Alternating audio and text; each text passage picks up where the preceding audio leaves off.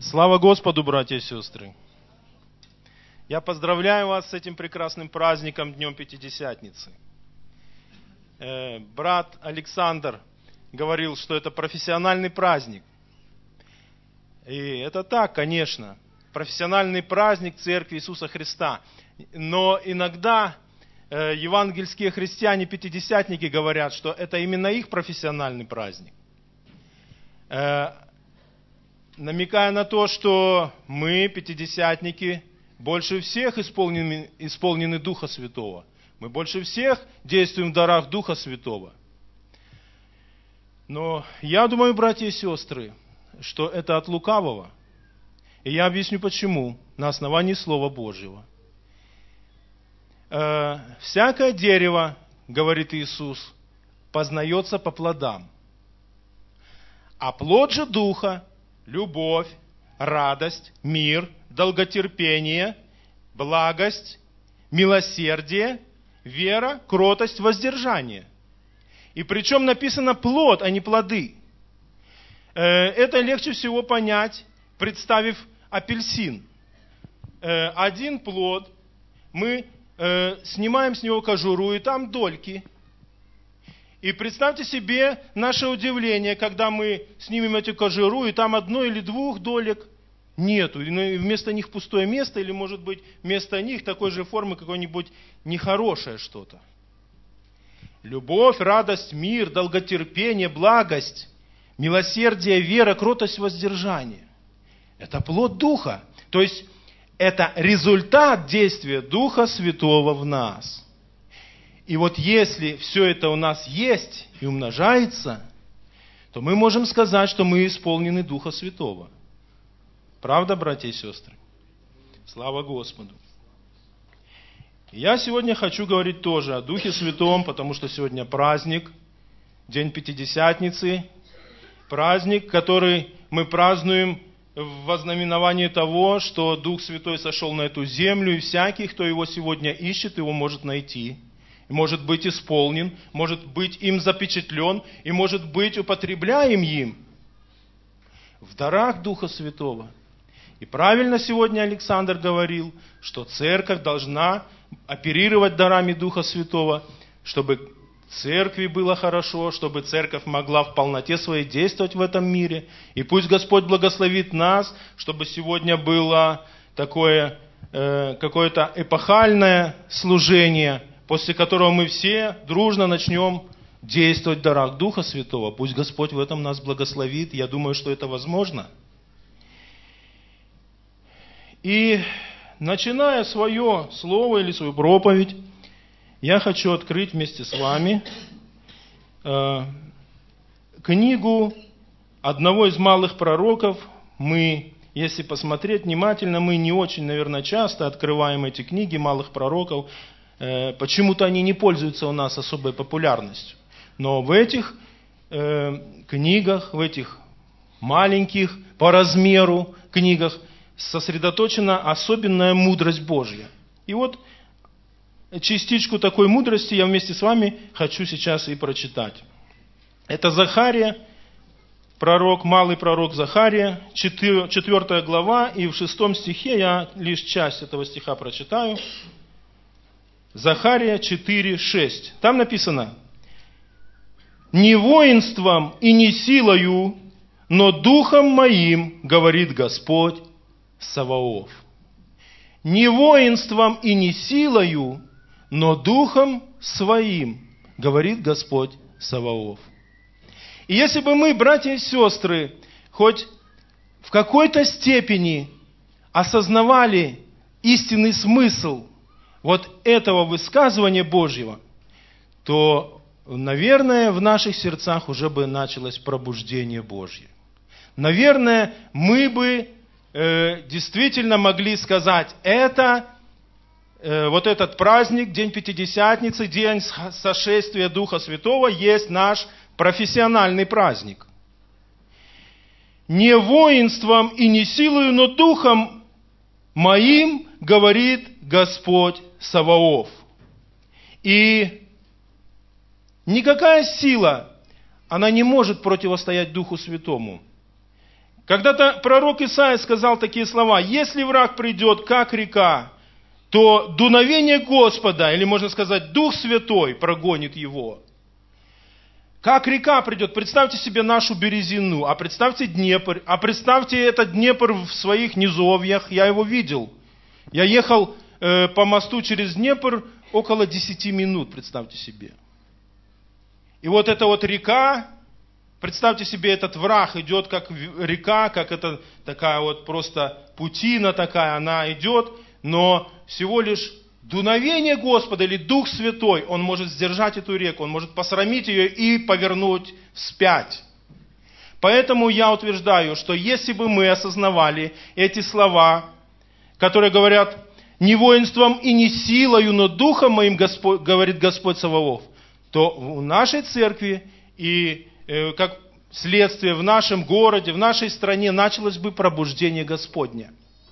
И пусть Господь нас благословит молиться о том, чтобы осознать эту истину, получить ее в свое сердце, не воинством и не силою.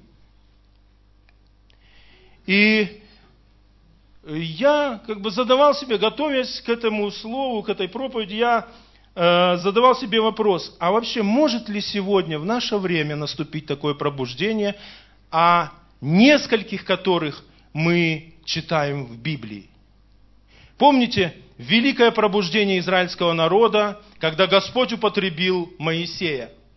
Помните великое пробуждение, когда Господь брал в удел Иисуса Навина, Давида, когда э, после пленения Господь употребил Неемию, Зарававеля для того, чтобы э, привести назад народ израильский и воздвигнуть снова храм, который был разрушен.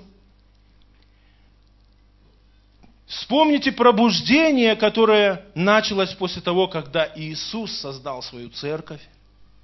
И все эти пробуждения, они их характеризуют три момента эти три момента можно проследить, э, изучая в Библии любое такое пробуждение или любое такое особенное излияние Духа Святого.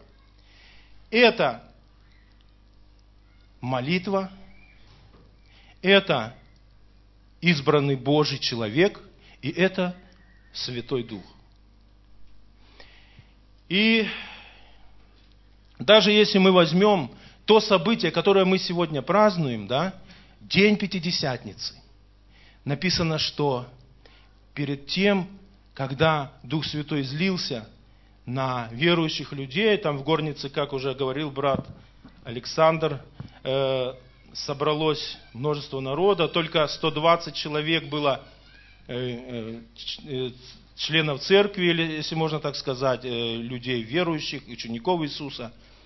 И там собралось это множество людей, и излился Дух Святой на каждого из них, и они начали говорить на иных языках, как Дух давал им провещевать. Но перед этим, братья и сестры, оказывается, была десятидневная молитва. Они были единодушно вместе, и десять дней молились, и просто предваряли вот это прекрасное сошествие Духа Святого в молитве.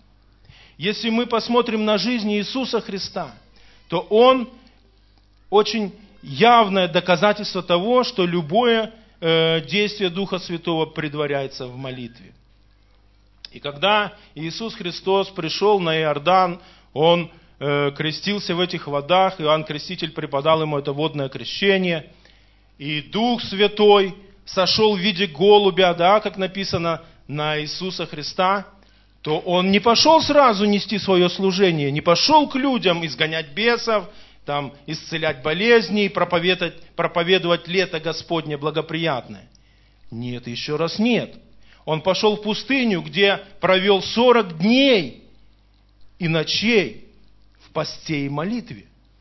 И лишь после этого он пришел и начал нести свое Евангелие людям.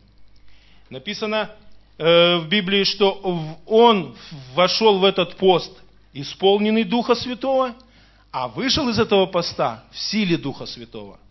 И вот в силе Духа Святого он начал служить, он начал действовать в этом мире, и сегодня, как результат, мы видим, что есть Церковь Божья, на протяжении вот уже двух тысяч лет она несет свое служение в этом мире, и многие-многие люди идут э, на небеса вместо того, чтобы пойти в ад. И все это благодаря действию Духа Святого, э, который излился после вот этого сорокодневного поста и молитвы нашего Господа Иисуса Христа. И даже если мы возьмем самый последний акт, самый последний, э, последний, как бы, можно, если можно так выразиться, последний аккорд в служении Иисуса Христа здесь на земле, будучи здесь на земле, когда Он на Голгофе принес жертву самого себя, пострадал и принял смерть за нас, то мы читаем в Библии, что Он э, молился на протяжении многого времени в Гефсиманском саду. Он молился в борении, и выступала кровь от напряжения такой молитвы. И, и после этой молитвы э, он пошел и в Духе Святом совершил этот прекрасный подвиг. И если мы э, за основу возьмем вот это вот место Писания, которое я прочитал в самом начале, э, в книги пророка Захарии, да, не воинством и не силою, но духом моим, говорит Господь Саваоф, то э, там имело место тоже такое особенное излияние Господа, как я уже говорил немного об этом. И э, слова Захарии э, просто предварили то, что Дух Святой начал совершать, взяв в удел своих избранных Божьих людей. И э, в связи с этим я хочу э, читать э, одно место, небольшое место из книги пророка Даниила. Девятая глава, с 1 по 3 стих. Девятая глава пророка, книги пророка Даниила, с 1 по 3 стих. В первый год Дария, сына Асурова, из рода Медийского, который поставлен был царем над царством халдейским, в первый год царствования его, я, Даниил, сообразил по книгам число лет, о которых было слово Господне к Иеремии пророку, что семьдесят лет исполнится над опустошением Иерусалима. И обратил я лицо мое Господу Богу с молитвою и молением в посте и в ретище и в пепле. Э, пророк Даниил читал книги Божьи, да, ну, можно сказать так, читал Библию, и вычитал там пророчество, и, и, и в этом пророчестве говорилось, что через 70 лет придет освобождение Израилю. Там у Исаии даже есть название, вернее, имя этого человека, освободителя. Э, Исайя 4, 45 глава, 1 стих. Э, там написано, что э, «Так говорит Господь, помазаннику моему Киру».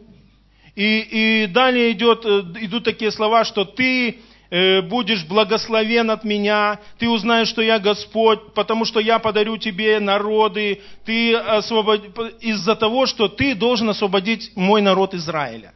Я просто не открываю, чтобы сэкономить время, это место. И удивительное дело, вот это вот пророчество, даже с упоминанием имени этого человека, было за целых сто лет до, появ... до э, царствования этого человека, Кира. Его еще не было в живых, но Господь предсказал. Вот этот царь Кир, он освободит через 70 лет народ после того, как он был пленен.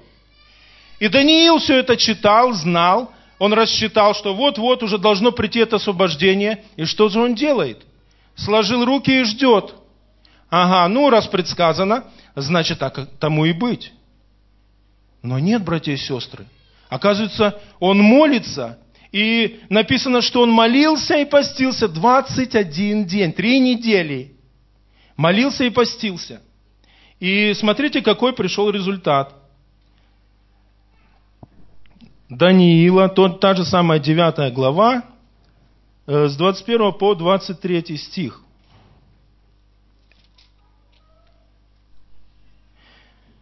Когда я еще продолжал молитву, муж Гавриил, которого я видел прежде в видении, быстро прилетев, коснулся меня около времени вечерней жертвы и вразумлял меня, говоря со мною, и сказал, «Даниил, теперь я исшел, чтобы научить тебя разумению. В начале моления твоего вышло слово, и я пришел возвестить его тебе, ибо ты муж желаний. Итак, вникни в слово и уразумей видение». И так далее, до этого места. Даниил прочитал пророчество о том, что должен прийти этот царь Кир, и его руками Бог освободит народ Израиля через 70 лет после пленения. Но когда Даниил молился, пришел архангел Гавриил от Господа и говорит, что ты молился, и ты услышан, и вышло постановление от Бога, что так оно и будет, как было э, пророчествовано. Поэтому Э, братья и сестры, я хочу сказать, прежде всего, когда приходит желание нам молиться, когда приходит какая-то особенная молитва, братья и сестры, то мы должны связывать это с тем, что Бог хочет своим Святым Духом что-то особенное творить на этой земле. Брат и сестра, когда у тебя есть такое желание, у меня часто бывает желание по ночам, почему-то мне не спится, и я ловлю себя на мысли, что мне хочется молиться. Если у тебя есть тоже такое, не обязательно по ночам, может кто-то спит ночью спокойно, не так, как я. Но есть это желание, особенно как-то молиться перед Богом, то знай, брат и сестра, что это преддверие того, что хочет совершить Господь своим Духом Святым в этом мире. И когда ты, я, мы так начнем молиться, Э, когда ты и я, мы отзовемся на призыв Божий, а Бог ищет того человека желания. Какого желания? Он, он ищет человека, который желает сотворить то, что желает Господь. То есть сотворить волю Божью.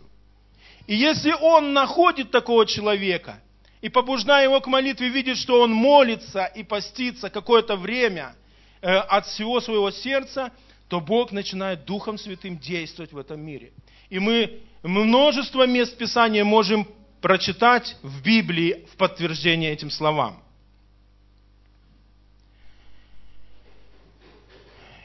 И когда мы так будем делать, когда мы будем отзываться, я верю, что среди нас здесь, присутствующих, есть такие люди, я уверен в этом, что среди нас есть такие люди, которых Господь хотел бы употреблять, в том числе и в молитве за свой народ, то пробуждение Божье не заставит себя ждать. И оно начнется с церкви Божьей. Э, наша церковь поместная и наша церковь белорусская, она уже давно истосковалась по настоящему течению вот этой Божьей силы через нее, через нашу, наши сердца – мы должны об этом помнить и сознавать, что когда мы будем молиться, когда мы будем употребляемы Богом, тогда Господь будет благословлять эту страну, тогда Господь будет благословлять живущих в ней, тогда Господь будет освобождать тех, кто сегодня э, связан по рукам и ногам, всякими зависимостями, как говорил Александр в своей проповеди. И Дух Святой – просто начнет действовать. И мы уже, э, как бы, я по, подхожу к завершению. Э, мы читали вот это вот место Писания в Захарии, да, не воинством и не силой, говорит Господь Саваоф, но духом моим. И э, следующий стих, следующий стих, это седьмой стих, говорит, смотрите, какую интересную вещь. Захария 4, 7, первая часть. Кто ты, великая гора пред Зарававелем? Ты равнина. То есть перед Зарававелем была великая гора не в том смысле, что это была обыкновенная э, как бы, э, возвышенность на земной коре, но в том смысле, что были очень большие трудности привести назад этот Божий народ и построить снова этот храм, который когда-то выстроил Соломон. И он говорит, и, и Бог говорит, кто ты, эта великая гора, которая стоит на пути Зарававеля? Ты равнина. О чем это говорит, братья и сестры? Гора эта на самом деле была, правда? Были эти трудности, и мы читаем об этом в Библии. Там были люди, которые ставили палки в колеса Зарававелю. Они всячески хотели, пытались э, нарушить эти планы. Но Э, написано, кто ты, эта великая гора? Ты равнина. То есть э, здесь говорится о нашей вере. Говорится о том, чтобы мы не смотрели на эти возвышенности, на эти трудности, на эти барьеры, преграды, но чтобы мы э, верили в то, что Господь силен любые горы передвинуть с места на место. Написано, что если вы скажете горе сей, будучи уверены, имея э, горчичное зерно веры, то если вы скажете горе сей э, передвинься или ввергнись в море, то будет так, говорит Иисус. Поэтому, молясь, если я чувствую, что Господь употребляет меня в молитве за мой народ, в молитве за то, чтобы в церкви началось это пробуждение, то я должен молиться с верой, как будто это уже произошло. Потому что Господь верен и праведен, и Господь всемогущ. Пусть Господь благословит нас, братья и сестры, не забывать о том, что мы все у Господа на особенном счету. Каждый из нас взят Господом в удел. Каждый из нас спасен для того, чтобы что-то творить на этой земле Духом Святым. Пусть Господь благословит нас. Аминь.